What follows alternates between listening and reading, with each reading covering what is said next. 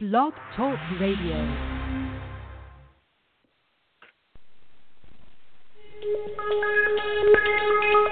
Welcome back, my friends, to the show that never ends. We're so glad you could attend. Come inside, come inside. There behind the glass stands a real blade of grass. Be careful as you pass. Move along, move along.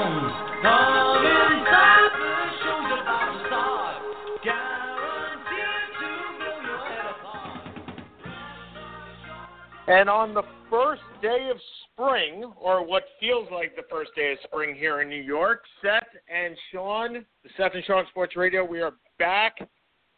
It's Tuesday. Of course, we're here. We made a pledge to you at the beginning of the year, the, at the calendar year, that we would be here every Tuesday, and here we are for the hour long show on, we can just describe it as lottery playoffs, lottery playoffs, lottery playoffs, lottery playoffs, because other than that, there's not much going on.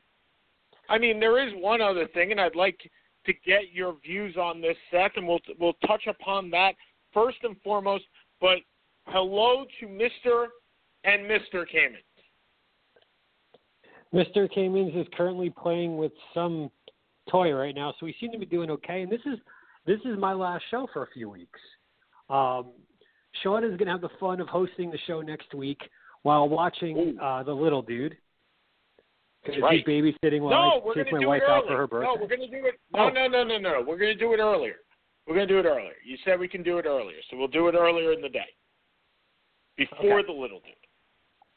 Fair We're enough. to do it early in the day, And then- and then and then Seth goes arrivederci over to Italy for a couple of weeks. I do, and the question being, will I be able to to call into the show? And I don't know. You know, I, I hope to be able to call in at least one for one show, um, but otherwise I will be gone for two. And luckily, it's a pretty dead time to be talking sports because really we have NBA playoffs, we have NHL playoffs, and that's really about it. Um, Well, although there are some interesting stories this week, to say the least. Yeah, if I'm correct though, one of those shows, and I believe it's the one after Memorial Day, will be uh, David Tyree's thing. So I believe we are going to be set up for Randy Zelia. I believe is working with David Tyree and his, I guess, foundation to host a live show at David Tyree's event. So we hope to have right, a live which I show. did, which I did, which I did last year, and was a lot right, of fun. So I got we we got you were away, Yeah. so I or you were sick, excuse me, or one of the two. Right. So I got to we I got to interview a bunch of players: Olivier Vernon, uh, Darian Thompson, who was the the third round pick from Boise State, and there were a few other. It was a good time, um, and it's a lot of fun doing it on. We were doing it on Facebook Live, so it, it was fun. So people got to see got to see us, got to see me in all of my glory, and you know we go from there. Um, but you should have a good time hosting that show. It's it's a blast. Absolutely. So let's start off with something that came down today, a ruling from the French Open. And I know that we said that there was playoffs and lottery and playoffs and lottery, but this is kind of And doping. front page news to a degree. And I'm not I wanted to get your opinion on this. There's been a lot of back and forth in the tennis world particularly, more than any other sport, and probably because tennis is such an individual sport rather than a team sport. The French Open denied a wild card to uh, Maria Sharapova. Now, Maria Sharapova coming off two years of a suspension due to um, basically testing positive for a drug in her system. and generally, the ex champions, she has won the French Open once, get wild cards, whether it come off of a uh, layoff in the action due to a pregnancy or the fact that she was injured. Generally, the ex champions, much the same way as in golf, the ex champions will get a wild card into those events. Maria Sharapova was told today, and she is not in the top 200 of players, so she would not qualify as a um, for her past Right. uh, play, her past play in the last month. She has played in three three events. She was denied a wild card, and what are your thoughts on that? Do you think that that is right? Do you think that she should be Has she paid her penance? This is kind of we go back to the same thing with our show two weeks ago, except instead of assault or instead of a crime, we're talking drugs. Yeah, it's it's a little bit more of it. It's an interesting situation, and as you said, a lot of it has to do with, of course, the individual sport. But I mean, more specifically, it was the importance. Of This is based on who it is. Maria Sharapova over the last 15 years has been arguably the second most influential uh, women's tennis player, and probably outside of Olympians, the second most influential athlete, female athlete in the world, behind Serena Williams. Um, drug. Now, if you remember, if you remember, she had a two-year suspension, but she wasn't actually suspended for two years. It was knocked down, I believe, to 15 months. And of course, what happens when you are suspended for this kind of for this kind of situation? The drug was not. Was one of those things that wasn't illegal when she took it, and then but it became illegal and she couldn't get out of her system quick enough. So they lowered it from two years to 15 months. But she does lose all the points that she had, um, which is why she's back in the, low, in the around 200. Although she's actually had a pretty good couple events. I don't, in my mind, especially because um, of what happened, meaning it was a drug, as far as I remember, and I don't remember the specifics, it was a drug that was deemed illegal after she had taken it, and it just hadn't gotten out of her system yet. The 15 months was sufficient. Was sufficient, and once, in once, uh, as you said, this was not a. This was not assault. This was not a murder. This was not. This was. It was a drug. It was a somewhat debatable drug use, and so for me, I could, I think she probably should have been offered a wild card based on her reputation. I mean, although she's now pretty universally disliked as far as I know. But I think she should have been offered the wild card. I also think it brings cachet, to be honest, to a French Open where there really isn't very much without Serena. I mean, you know, I know how many women tennis players do you know right now with Serena Williams out because of her pregnancy? I just know the hot one that played Marie, that is so against Maria Sharapova being in it. Eugenia something or another. Genie yeah, Bouchard. she is gorgeous. The future, the, the future ex Mrs. Palmer. Now, one would hope, but I think she's very young. I don't. I don't think that she she even qualifies in the age bracket. As I get older, I feel more and more dirty, but whatever. Well, we all do. We all do. Yeah. So, according to the CAS Tribunal, and I've been looking this up, and CAS stands for trying to figure out what that stands for here. Court of Arbitration of Sport. So the CAS tribunal concluded that the contravention of the anti doping rule was not intentional, that she did not intentionally try to cheat the system, and that's why her suspension was reduced. The panel wishes, and I quote, the panel wishes to point out that the case it heard was not about an athlete that cheated. It was only about the degree of fault that could be imputed to the player of her failure to make sure that the substance contained in her product, in her in the product, she had been legally taking over a long period, and for most of the time under the basis of a doctor's prescription, remained in compliance. So it was meldonium, a Latvian heart, yeah, a Latvian-made heart drug that is commonly used in Russia. So, my question is, why wasn't it vacated? And the reasoning is because the CAS, CAS, determined that she bore some responsibility. Okay. So if she bore some responsibility, much the same way as a Manny Ramirez, who said, "I didn't. I took a. It was, it was a. It was a female fertility drug. I couldn't have taken it." Or Jabril Peppers, who has a diluted sample if you can state that you bore some responsibility, if there is a court of arbitration that states that you have bore some responsibility, then I think that whatever punishment is out there is the punishment you deserve.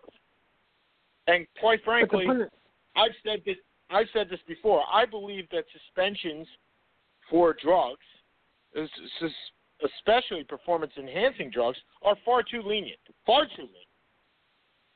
So, given that, I'm perfectly on board with players universally despising her and tournaments saying, you know what, we don't want this.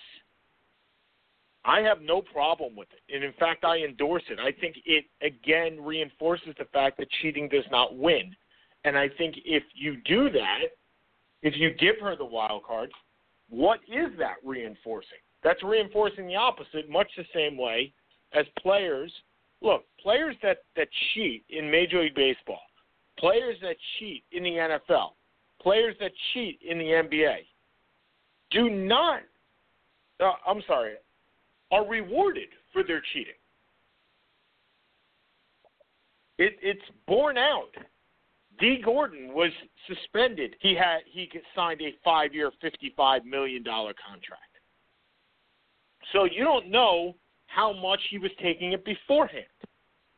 Players are not Nelson Cruz. Nelson Cruz was suspended uh, for 60 days, I believe it was, 60 games for taking drugs. And the only detriment in the Major League Baseball is your suspension, and then you can't play in the playoffs.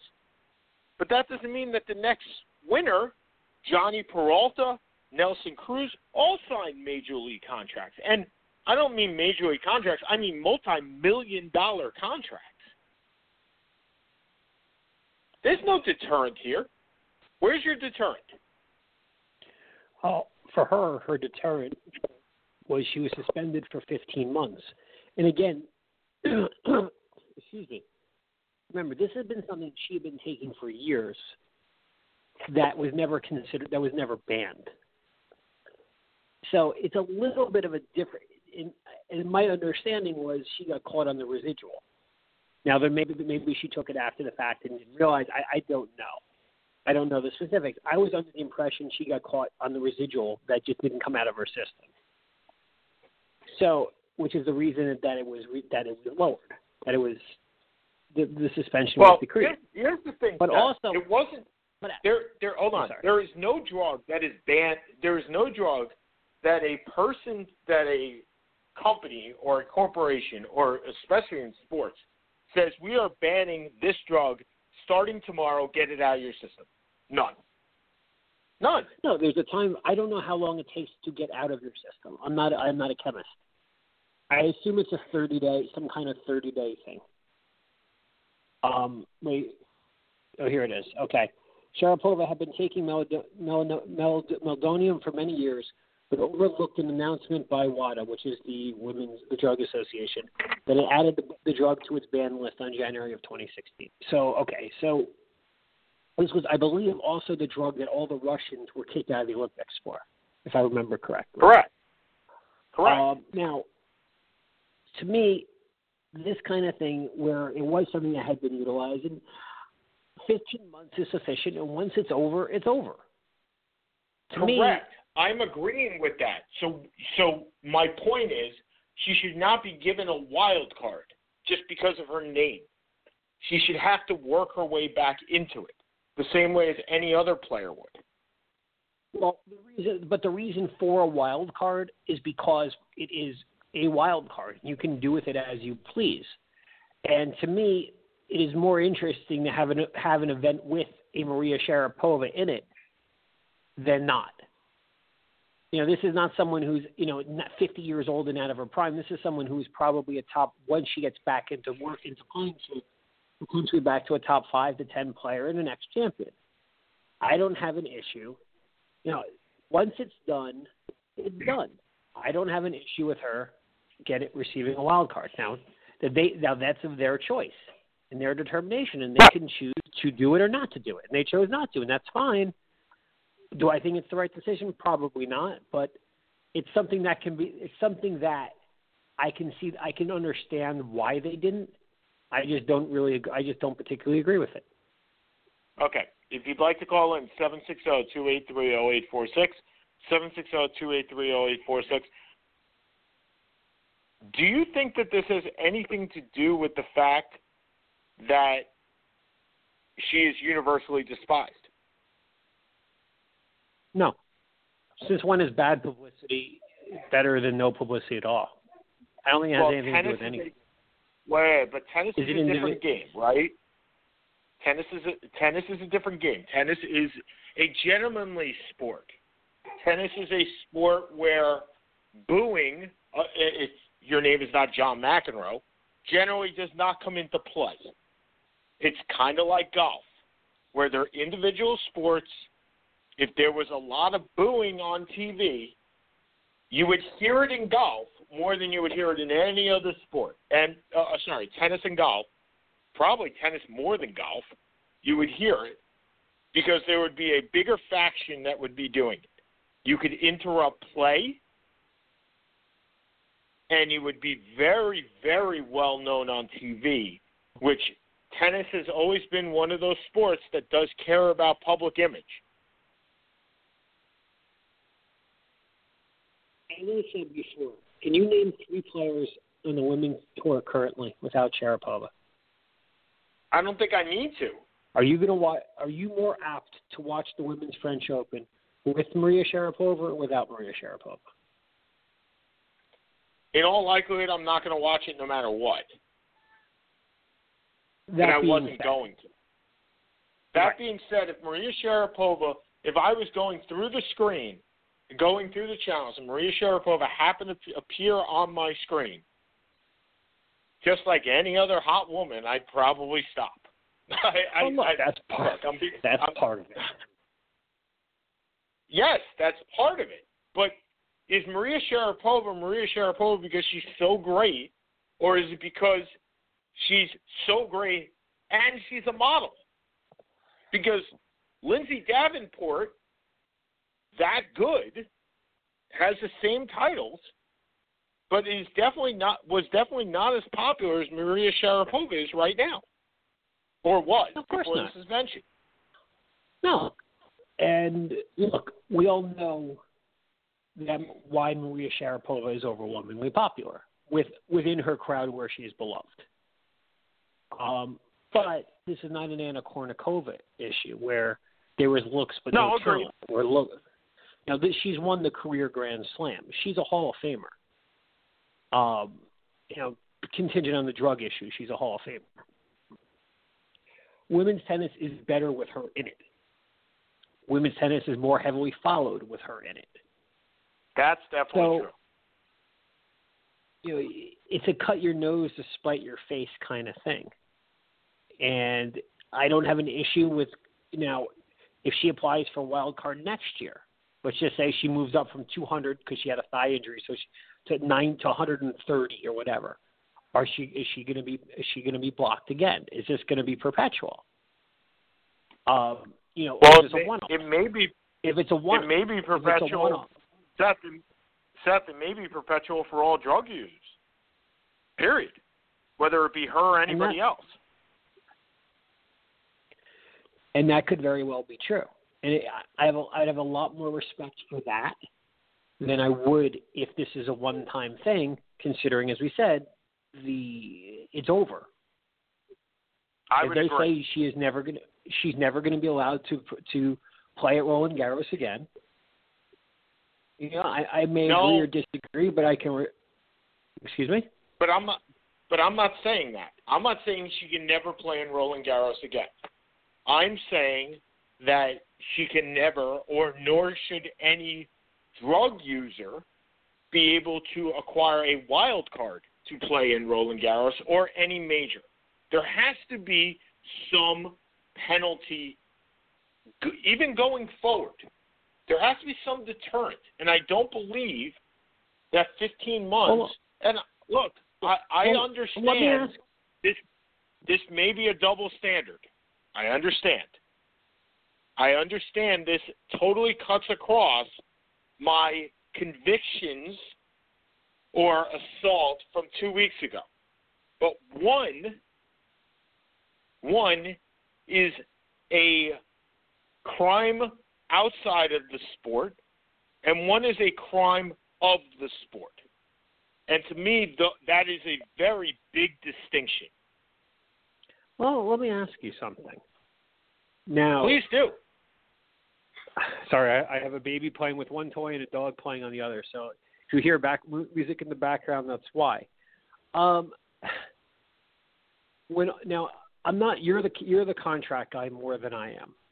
Now when Sure. Manny Ramirez and Dee Gordon and all these guys were suspended, were they now Yep. these pay are, baseball and football are they paid? They're unpaid suspensions, correct? They're unpaid They lose- suspensions. That is correct. Okay. So when Manny Ramirez comes back after a 60 game suspension, he's making 10 million. The what's his ramification? He makes 10 million instead of 16 million. You are making ten million, and you are not allowed to play in the playoffs. And I don't bel let me let me be let me be clear. I said this before. I don't believe that's enough.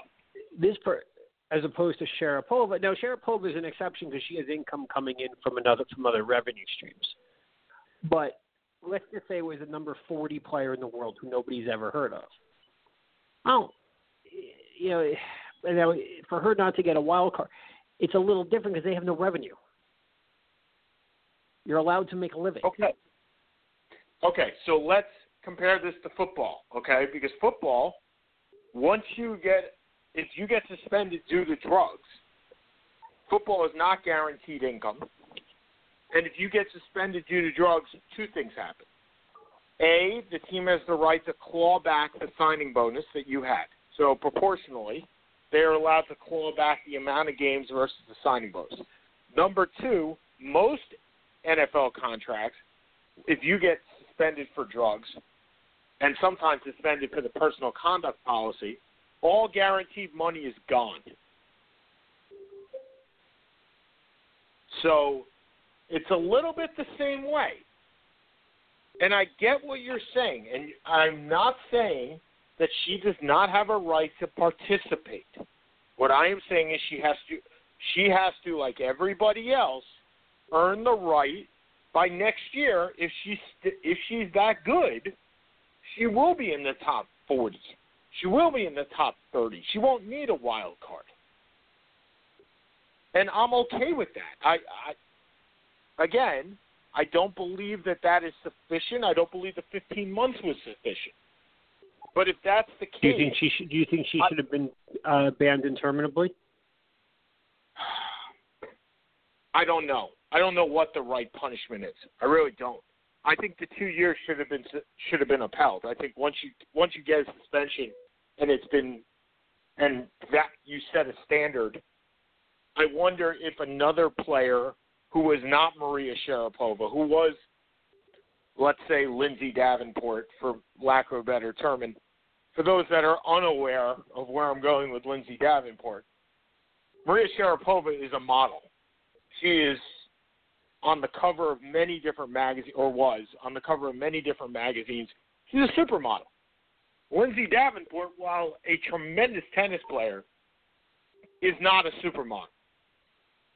That gives you a little idea as to why I'm comparing Lindsay Davenport. I'm not sure Lindsay Davenport gets the same.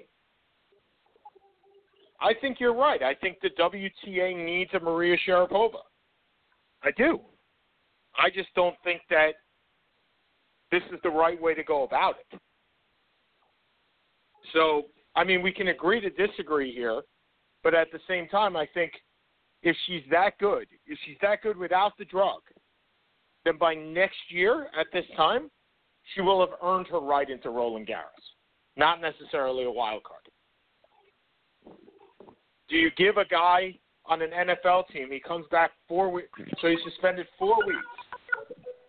Suspended four weeks for um, four weeks for for a steroid. Do you automatically give him? Wow, Jake is going nuts. Jake, Jake Do you just took a fall. automatically? Hold on. Hold on. All right. Jake, Every such Jake's an got a big. discussion. Jake's got a hard noggin. I'll be looking after him next week. He does. He, he took a he Hey, took a hey hard Jake, fall. Jake, I'm talking to you right now, buddy. Next week you will not be falling because Uncle Sean will be watching you. Absolutely not. Yeah, no we saw what happened when Uncle Sean watched two weeks ago. yeah, but that He was a different type of accident. that wasn't a fall. anyway, the Okay. fact remains. The fact remains. Does a quarterback or does a defensive back or does a wide receiver automatically get their starting job back if they've been out for four weeks? No, they have to earn it. No, but mo- not automatically, but most of the time, they end up so. They they earn it back because they're better than the other players. But they were better than the other player either way. Most of the time. Okay. All right, fair enough. Okay, so switching gears, we we, spent 25 minutes on tennis. Wow. And we didn't even actually that- talk about tennis. no, you know, but that you know, but that's what these weeks that are a little dry lend us to have the conversations to be about. So again, if you'd like to call in seven six zero two eight three zero eight four six seven six zero two eight three zero eight four six. Now, tonight is game one of the no game two of the West. No, do they have a game tonight? Yeah, it's game two yes, of the Western two. Conference Finals, where Game One was an interesting game. For the game, and we'll get to that in a second. But before the game, there will be the annual draft lottery, which is the annual Sean praise for another cold envelope for the New York Knicks. Because, believe it or not, the Knicks won the first lottery in 1985 and picked Patrick Ewing. Since then, the Knicks, I believe, have been in the lottery. I think I saw this 16 times, and not once have they moved up in the lottery. Not once. Hold on, I have it here. Um, wait a second. It said it here. I had it on my my screen. Uh, yeah, 16 draft. Oh, 16 drafts since Patrick Ewing was traded to Seattle in 2000, the Knicks have worsened their own position eight times by either trading away the rights or allowing a team to swap. This year they will not be doing that. They're holding on to the pick. But talk about swapping.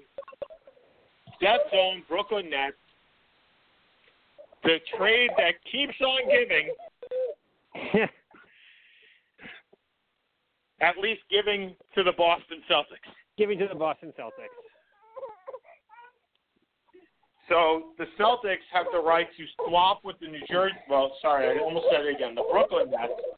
So they have a 25% chance of getting the number one pick in the draft, and the Lakers, I believe, have a 16% chance approximately, and a 47% chance of being in the top three, and that's very important for Laker fans.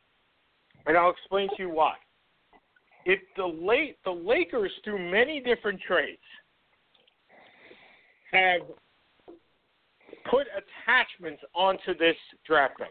The first one was the Steve, was the Dwight Howard trade, Steve, and why that's Right. important is the Dwight Howard trade has provided the Orlando Magic with either the 2019 pick or the 2000 sorry the 2018 pick. 18 pick? No 2019 first round pick or the two and if it's if it's not conveyed then they get a 2019 second round pick. I believe that's it. Now this pick this year the Lakers pick is top 3 protected and it is in part of the Steve Nash deal that they that they traded for Steve Nash and gave two first round picks to the Phoenix Suns. Now the Phoenix Suns later traded that pick in the Brandon Knight deal, I believe it is, a three way deal to the Philadelphia 76ers. So the Lakers get to now the Lakers have the third most ping pong balls in the draft, which means they have a a 47% chance of staying in the top three. If they stay in the top three, they get to keep their pick. Now, why is that important? Because if they keep their pick, they will keep their 2019 pick and convey their 2018 pick. Now, what happens if they lose their pick? Well, because the NBA does not allow the trading of two consecutive picks, the Lakers will lose this year's pick and the 2019 pick to the to the to the Magic and have to keep the 2018 pick. If the Lakers finish in the top 3, they keep their first round pick this year and their first round pick in 19. If they don't, and if you are a Laker hater, you are loving this. If they lose their first round pick tonight, which means they're in the 4 through I think it's 12, they will lose not only this year's pick, but the 2019 pick as well. It's a two or nothing deal. It's a pretty substantial lottery for Laker fans. Say the least. And of course, you that doesn't even count who that that doesn't even count who they get. That's just that's just the players in general. That doesn't even matter who they get. That's just somebody. And you, and you and you look, of course, as you said, Dwight Howard, who spent one nondescript year uh, in LA before a couple nondescript years in Houston, before a nondescript year in Atlanta, and Steve Nash, of course, was forced to retire. So it wasn't like it wasn't like Mitch Kupchak got much out of those on, on the deals, regardless. So Philadelphia, who has been, you know, following the process, quote unquote, for years now, and you know they have a potential. They have a stud in Embiid. They have potentially the rookie of the year in Dario Saric. Saric, excuse me. Ben comes back next year. If you can get two of the top five, two of the top six lottery picks in a great lottery, a great draft this year.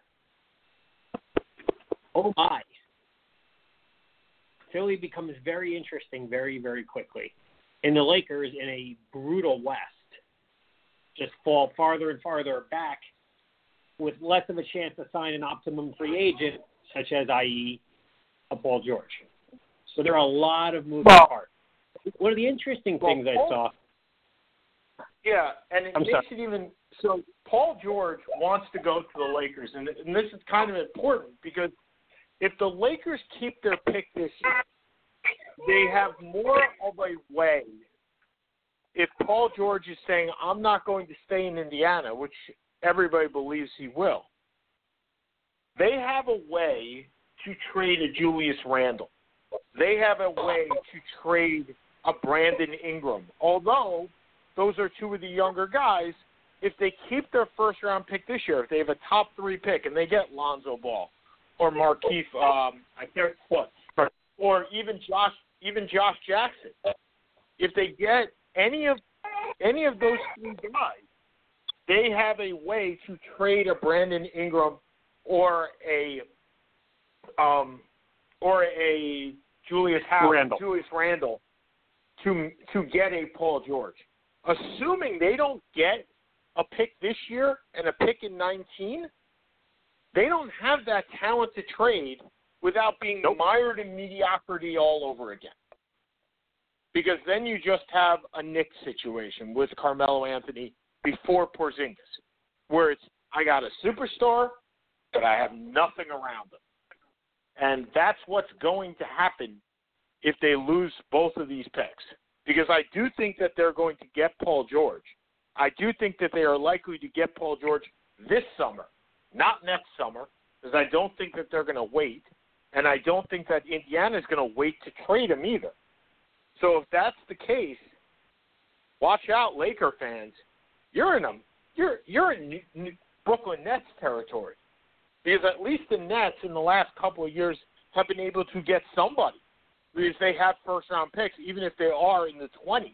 They're able to shoot for the rafters, figuratively speaking, shoot from the Yeah. rafters.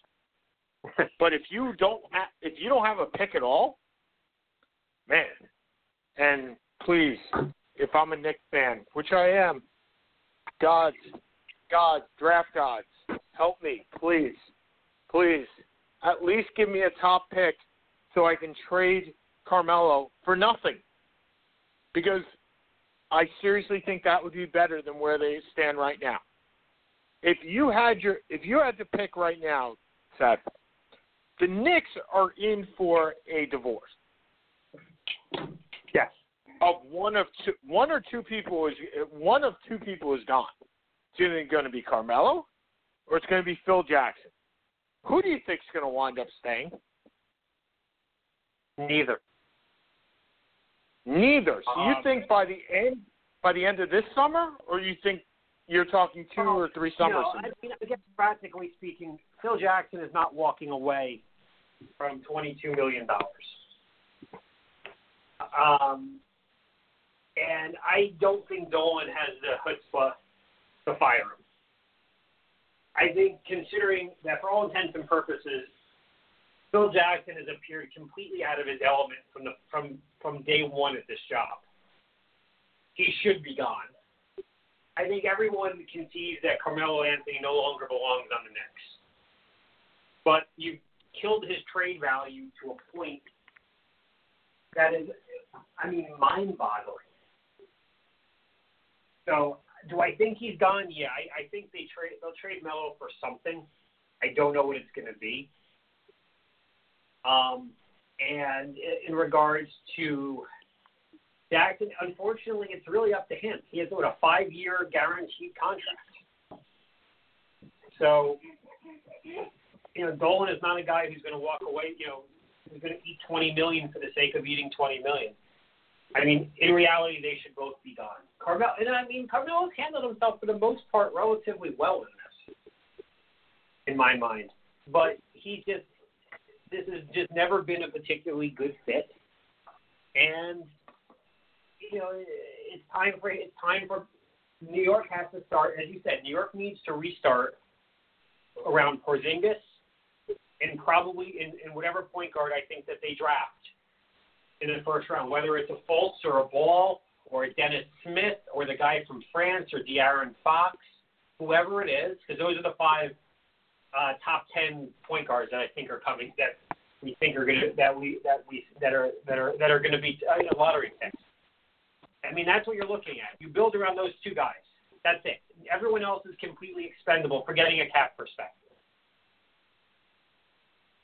Oh, you get no response. You get no uh, disagreement from me. And the lottery, for those that do follow along, the lot the the NBA draft will take place at the end of June. So once again, we will have our Seth and Sean Sports Radio annual "We Stink at Guessing This NBA Draft" thing, and that will oh, happen Well, we couldn't be the last weekend. we couldn't be worse than we were with the football. You know, the thing is, we keep saying that, and we keep getting worse. So it's not like any of this. Is, none of this is getting better.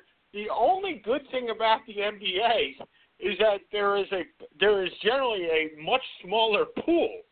So there are generally only about 50 people that we can really pick for the 30 spots, as opposed to the NFL, which there are hundreds and hundreds, and some of those people we didn't even have in our third round, and yet we picked them Right. in our first. So I think The- the pool is- college basketball players better than we know the college football players. Sure. The pool is smaller. The chances of us getting it are are better, but that still doesn't mean we're not going to suck. So, uh, Oh, but we will sure. definitely have. Uh, we're you know, it, it's really hard to be worse than we were. So, uh, but we'll try. I mean, we're we're we're, we're certainly going to attempt that, and that is, I believe, the last weekend in June, right before July Fourth. So uh, June 30th is the Friday, so I believe it would probably be the 29th. It's generally on a Thursday night. So, uh, but we will have our preview that Tuesday, and we'll get to that. And so after the lottery tonight is game two. And I'm not sure in the Mother's Day celebration that you had whether you were able to watch game one. Oh, by the way, to all the mothers, a very happy belated Mother's Day from Seth and Sean Sports Radio. I turned off the game in the at the end of the second quarter and turned back on the game with two minutes left.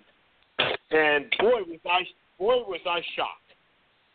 And you can only attribute this to the absence of Kawhi Leonard.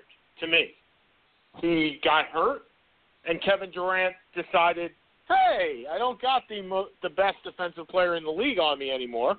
I'm going to start scoring buckets." And he did, and did, and did, and he got looks, and he got rebounds, and he shook free, and he was Kevin Durant. And there's no Kawhi Leonard tonight, so do you see the Spurs putting up a fight tonight? I know putting up a fight is something we never thought we'd say anyway. We didn't give them much of a chance in game one, and they were right in it. Yeah, I mean, the reality is they're just it's if it was any other team, I'd say they have no shot. But the practicality is, you know what? Everyone underestimates this team so many times every year, no matter what. Now,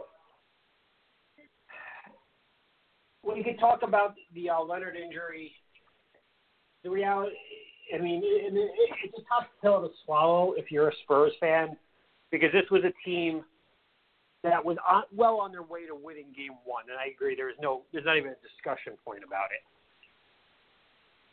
I don't see how they can win without Leonard. I don't. I, I don't.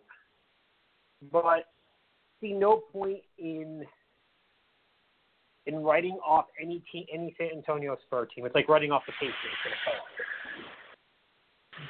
the. Um, but again, we both thought Golden State would kind of cruise through this, and now I, I, I don't know how they don't.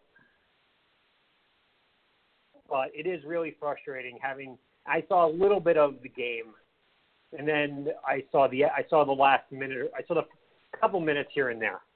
Um, but again, I kind of turned it on, and they were down 20. So, uh, at the end of the day, though, you know, San Antonio with or without Leonard, and blew a 26 point lead. And I don't know how people, I don't know how a team can recover from that on the road without their best player. I just don't.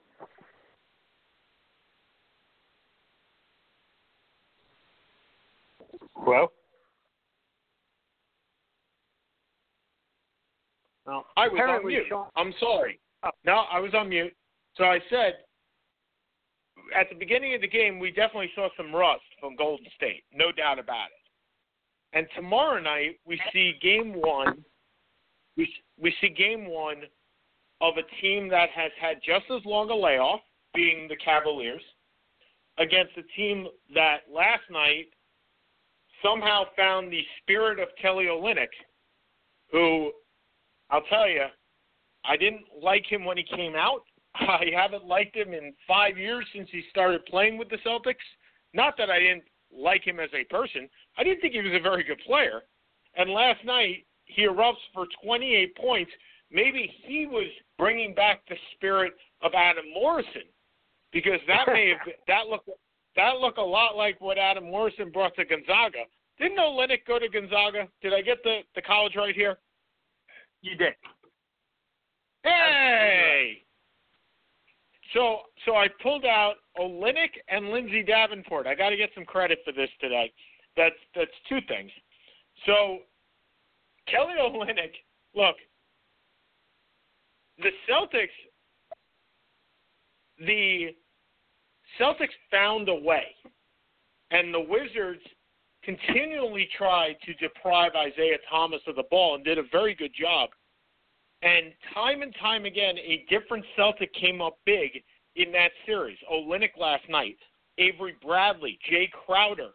Time and time again, different players. Even Amir Johnson played excellent defense for the majority of that game, the majority of the series. And I'll tell you, Amir Johnson was a mere toss-in as a free agent. They didn't really expect a whole lot of him, and he's starting for that team and playing extraordinarily well. He still can't shoot a free throw, but you can't solve that. You can't solve everything. Do you give the Celtics coming off last night?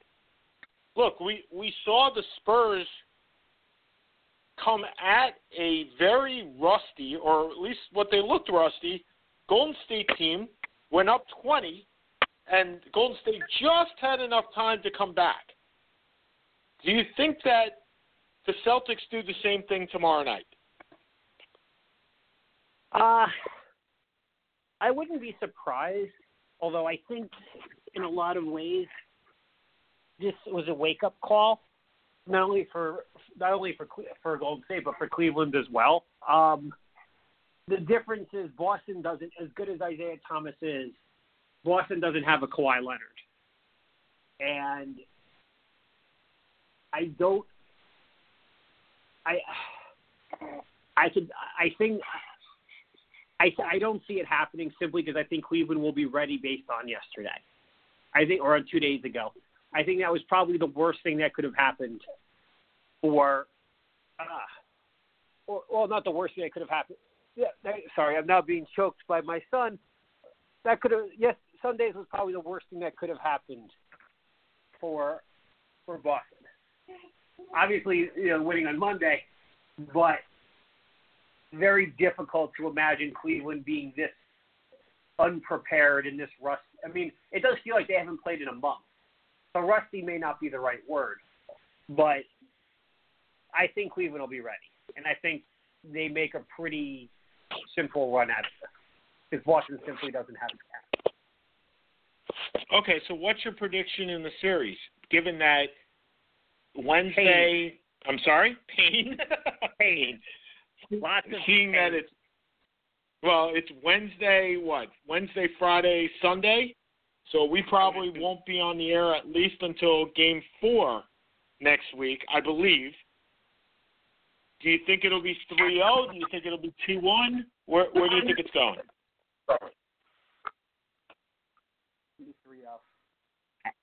I'm sorry, we can't hear you, Seth. Sorry, I, I think it'll be 3 0. Okay. And do you think that San Antonio wins another game, wins wins a game in this series? They win one at home. I think I, I think both teams win in five. Okay. And you know, then it sets up the inevitable, you know, what's been inevitable since the second Kevin Durant signed that contract on July 4th of 2016. Which will be a great series, but really just kind of anticlimactic. Well, is it anticlimactic or will it be a good series? I mean, I I It'll don't think that's anticlimactic. I think that's the series that everybody's been looking forward to. No, the playoffs have been anticlimactic. Have probably been anticlimactic, meaning you knew going Okay. in to the season that we were most likely looking at Golden State and we were most likely, likely looking at Golden State and Cleveland. I don't think anyone questioned that that they was the overwhelming favorites. Anyone who took any other team was doing it just to be just to be contrarian. I I don't disagree with that whatsoever. I think that's a that's a very valid point. Okay, so moving on. Yeah, well, you know what? Every once in a while, I do agree with you, my friend. So, um, so we have one other playoff series that's going on that has absolutely nothing to do with the uh, a couple of other playoff series, excuse me, that have absolutely nothing to do with the NBA, and one is that Ottawa and Pittsburgh are now tied at one apiece. Have you followed this series at all? And do you really care? Um, I would like to see Pittsburgh lose. So I, I'm rooting for whoever wins the West. I mean, I like. I think I would like to see Nashville, uh, simply because they've been so they've been consistently solid for so long, and never just never seemingly had the right draw or had the right offensive power firepower to make a run. Um, I'm following it because Ottawa's gritty. They're not better than the Rangers. They won the series. I, I forget who they played in the first round. Um, oh, I, I just just I just forget. I just can't remember. Um, but the Rangers were obviously more talented, and Ottawa outgritted them, and I respect that. And you know, to win one out of two, and really for to win one out of two in Pittsburgh, no shame in that. And you go home with you go home with three with three games at home. They, they gotta like they gotta like the position they're in. No, I totally agree. And last night they only lost one nothing, so it's not as if they were thoroughly outplayed last night either, being Ottawa. And look, I'd like. I know it's I'd like Ottawa in the Stanley Cup Finals, and it's good to have Canadian teams in the Stanley Cup in the finals. It just is. Hockey, while a Canadian sport, really the NHL has been completely dominated by the United States and has been for a while in regards not to the players, but in regards to the teams. The teams that win have been in the U.S., they have not been in Canada. And I'm trying to remember the last Canadian team that won. Could it be the Canadiens back in like In 93. 90, 93? I mean, has it been that long? And if that's the case, Um, then wow. Yeah, I mean, just thinking, Edmonton hasn't won since Messier, although they made the finals one year, but they lost to Carolina. Um, Toronto hasn't been there forever. Calgary Yeah, hasn't been I'm actually- eight or 89, excuse me. So Montreal, the last time they won was when they played the Gretzky-led Kings, I believe, in '93. So the last winning team, you're right, was 93, and they beat the Gretzky-led Kings. Well done, sir. Well done. So the All the last while being beat up on now you did miss that the you did miss a couple of the finalists in that the Canucks played the Bruins in 2011. Right. Ottawa In 11? Ottawa played Ottawa played Anaheim in 2007. You got the Oilers. The Flames played T- Tampa Bay the year before that. And Right, the but they Canucks win it lost. Yeah. Sorry. And then the Canucks lost to the Rangers in '94. in '94. Right. No, I was just thinking on a high level. I wasn't going team by team, but I was just thinking that there hadn't been one that I could think of because when you think of the last 25 years, I mean, really, well, the last seven or eight have been Pittsburgh, Boston, Chicago. There was a like kind of mishmash for five or six years, and before that was the Devils, the Red Wings, and the Avalanche. Yeah, So totally on board with that. But it would be nice for a Canadian team to to make it in. I mean, I'd really like that to happen. And uh, you know what? They have as good a shot as any. Crosby's still Yeah. in the game, though.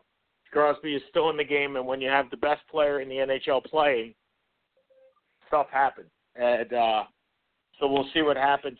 A good article, speaking of concussions and Sidney Crosby, if you're looking for an understanding of what post concussion syndrome is like, given in hockey, uh, the Players Tribune has a good article by Marc Savard, who was the center on the Boston Bruins before the Stanley Cup years, and unfortunately suffered two concussions in the course of a year, and has not played since, and will have will retire. Uh, he's right now on long term uh, long term injured list, so you can draw a salary, but at the same time he will never play again. So if you're looking for something else, talking about the Players Tribune, the founder of the Players Tribune, the captain, number two, retired um, last year, and we had the retirement of number two this year.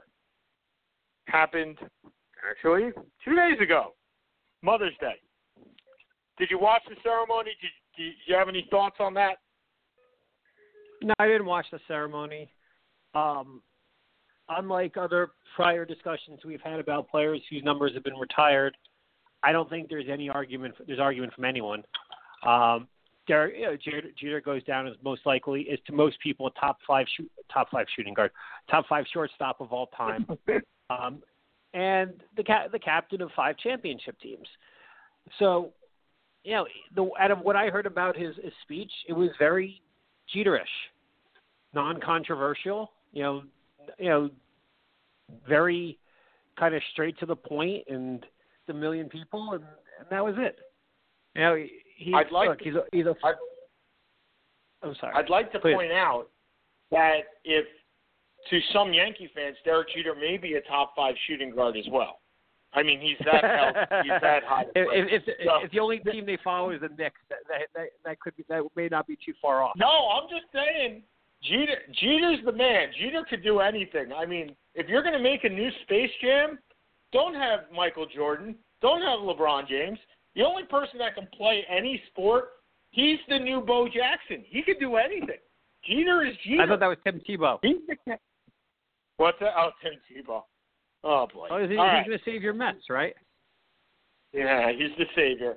Yep, yep, yep. If he can, all I want Tim Tebow to do is to be able to heal people.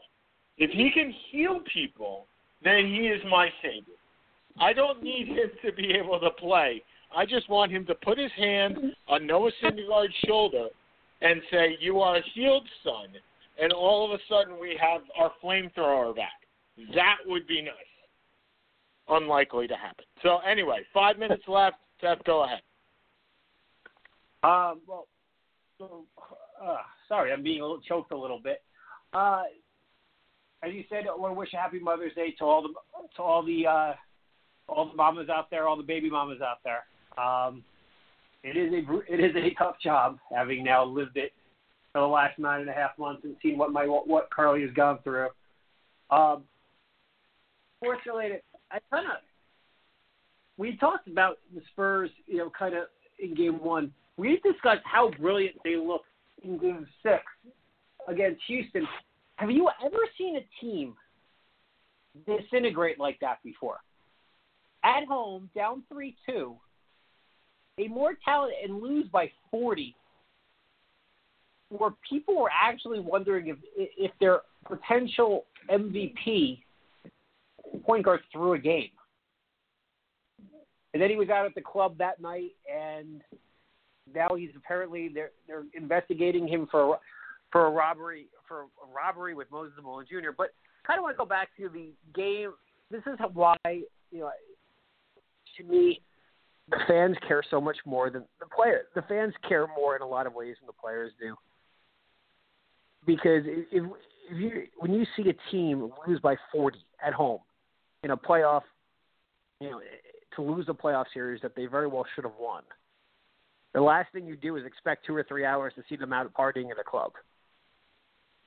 And look, he has the right to do that, but to me, it just it just seemed in just an extraordinarily bad taste. Well, so all in all, you know relatively that tough week for James Harden. Well, you know that certainly would never have flown in the 70s or the 80s when the players, it seemed like cared a little bit more than they do today. But when you think about it, quite frankly, Mickey Mantle was out partying, right? Whitey Ford was out partying. I think a lot has to do with the fact that you just didn't hear about it back then. So well, that's what I said. you can make yeah, yeah. Yeah. I mean, with social media the way it is, we have a much bigger view into these players' lives than we've ever had before. Whether right or wrong, whether Matt Harvey was out till four in the morning because he saw an Instagram post of his ex girlfriend with somebody else, all been through that. That was the first that was actually the first thing I thought of when I saw Matt Harvey saying, I got dumped, so I went out and I got drunk. You know what? We've all been there. We've all done that. Players are people too. And the unfortunate thing is, we don't see them as people anymore. We see them as players. And that's very unfortunate. It's been happening that way, but at the same time, we've all had a bad day at work and we've all gone out to try and drown away our sorrows. So give the guy a break. I understand he had a bad day, but John Starks probably went out after three for 21 as well. For Seth Kamens, this is Sean Palmer. We'll see you all next week. Different time. Check the Facebook. Bye bye. Rivet.